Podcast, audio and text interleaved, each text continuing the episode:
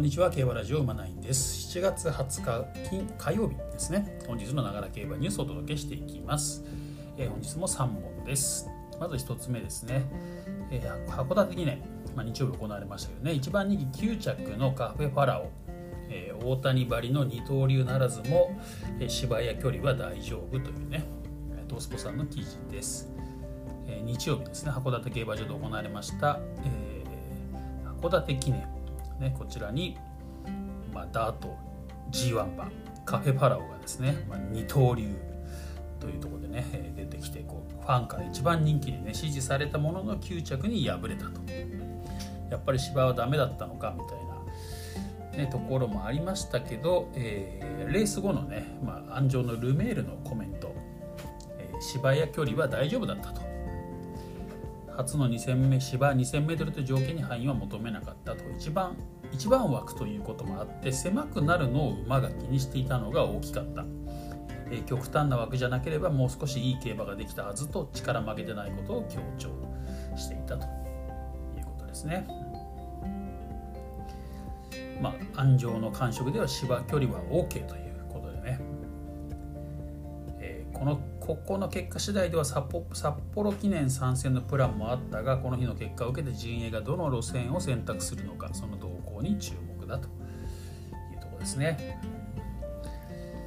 まあまあねちょっと芝もダートも走るっていうのはねちょっと私は好きなんっていう話ねまあ一回しましたけどもねちょっと期待はしていたんですけどもまあ距離芝っていうとこじゃないということなんでねこれやっぱ内に包まれるのがダメっていうまあいるんですねやっぱりね、まあ、こういうコメントなんかはしっかり覚えておいてね。やっぱこういう馬がやっぱり同じくまた内に入ってきたら消しっていうのはね結構大事かなと思います。はい。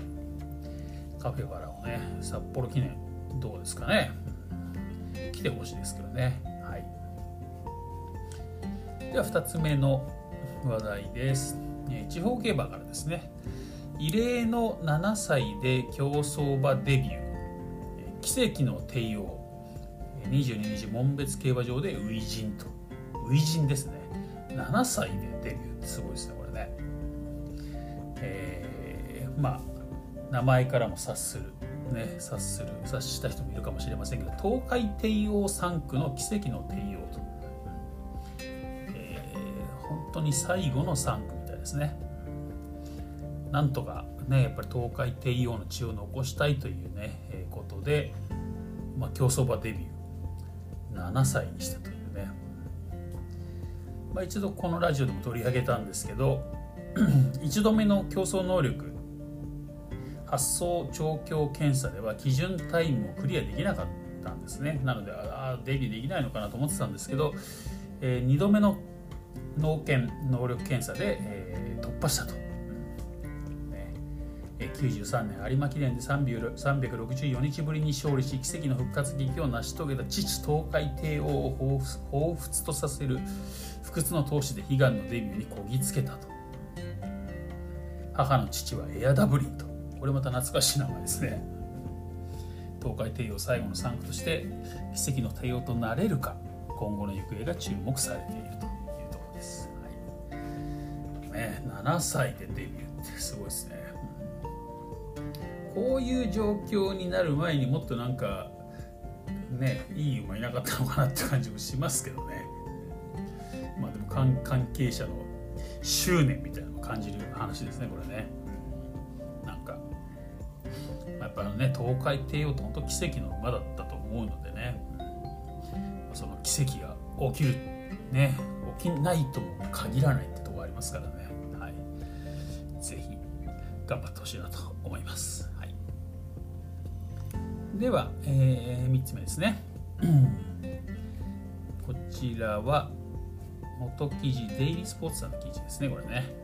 2歳戦独断評価と、ね、ディアドラの前弟リューベックが戦列デビューと、まあ、土日はね、えー、函館福島小倉で2歳新馬戦が計9レース行われた日曜の函館5レースでは単勝1.4倍に支持されたリューベック。父ハービンジャー立東菅井厩舎が断然人気に応えて逃げ切ったと。えー、圧倒的人気に支持されたのは日英 G1 馬ディアドラの全弟ってことですね、リューベックですね。はい。まあ、1.4倍ってすごいですね人気ね。私もレース見たのですけど、まあ、スピードの違いで花に立ったっていう感じですかね。結構スローペースで、え、1000m 通過が63秒ぐらいだったかな確か、はい。まあ、そこでね、まあ、そのまま逃げ切ったという形になってますけどまあまあ見た目的には干渉でね、うん、手綱取った吉田隼人ジョッキのコメントもありますけどもね、う、外枠だったのでうちの出方を見ながら行こうと思っていたが一歩目が速くていく形にと。直線で物見するくらい余裕がありました。性格が良くてその中でポテンシャルが高い。このままいい方向に成長してくれればと振り返ったというとこですね。直線はステッキ一発で後続に2馬身差をつけて悠々とゴールしたということです。なんか強いって感じに見えるんですけどまあベースとか展開的には向いてますからね。なのでこの一戦で強いとはちょっと私は思えないというか過信はしちゃいけないかなって感じしますね。63秒ですからね。でですねそんな中ですねちょっと一頭面白いもの見つけたんですね。はい。これは日曜日の福島5レースか。芝 1800m で勝ちましたミッキー・ブンブンと。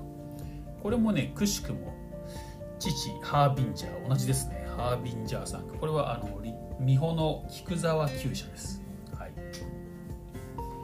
えー、これ勝ったんですけどもまず上記のコメントね。石橋修騎手のコメント。金曜日に乗せてもらってしっかりしている馬だと思いました。ゲートも乗せてもらって感覚はつかめていたけど出遅れてしまいました。でも1008なので慌てずに内からゆっくりポジションを上げていけました。その分34コーナーの足は良かったし能力がありますね。楽でした。1番はよく乗り込まれているところですね。乗り込まれているところですね。気になるところはありませんと、まあ、仕上がりが良かったっていうことなのかなここから。このコメントから。察するとね。ただですねえっ、ー、とレースはなかなかいいレースしてたんですよ。なのでちょっと取り上げたんですけどね、うん。この通過順通過順順の数字を見てもねちょっと面白いんですけど131375って感じになってますからもうまあまくりですね完全にね、うん、3コーナーぐらいからまくってきたってことですよね、まあ、3コーナーの手前からまくってるのか。13の後もう7になってますからね。そのまままくりきってえ後続に3馬審査つけてそのその後ろは6馬身ついてるんですよ。すごいですよね。しかもねこれもねやっぱり遅いんですね。1000m 通過が62秒4というですね。まあまあ、まあ、スローペースといいますか遅いペースですよね。でこういうね遅いペースを逃げて勝った馬じゃなくてねまくりとか刺して勝った馬っていうのは力あると思うんですよね。こういう馬は評価に値するかなと思いまして、うん。まあ、通常ねこういう遅いペースで走ってる。やっぱ前の方にいた馬が有利かなっていうことで。まあそうですよね。2着に残った馬は、えー、3番手にいた馬ですね。で3着は、えー、2番手にいた馬が3着に残ってます、まあ、そんな中ね出遅れて3コーナーから一気にねまくってった馬、まあ、外じゃなくて内をまくってきたんですけどね、うん、内からこうまく,、まあ、はい、まくってきたというかね追い上げてきた馬がね結構ね、まあ、圧勝ですよねこれね。3馬審査つけてしまうって普通前残りになりそうなとこですからねこれね。ちょっとこの馬は面白いかもしれないなと。ただこれがね素質なのか仕上がりなのかってところで。まあ今のジョッキーのコメントを見る限りでは仕上がりが良いのかもしれないですね。まあ分かんないですよ。強いかもしれませんけどね。名前が面白いですね。ミッキー・ブンブン、はい、ハービンジャーさんね。ミッキー・ブンブン。ちょっとね自走。ね。あんまりこういうタイプの馬って人気にならなかったりするんですよね、まあ、人気ないようならちょっと狙ってみても面白いかもしれませんっていうところでね取り上げてみました。はい、まあ、そんなとこですかね今日はね。はい、まあ、今日取り上げました記事もあのツイッターの方でねリツイートしておりますのでね、えー、元記事気になる方はそちらの方もチェックしてみてくださいということで本日は以上ですまた次回お会いしましょう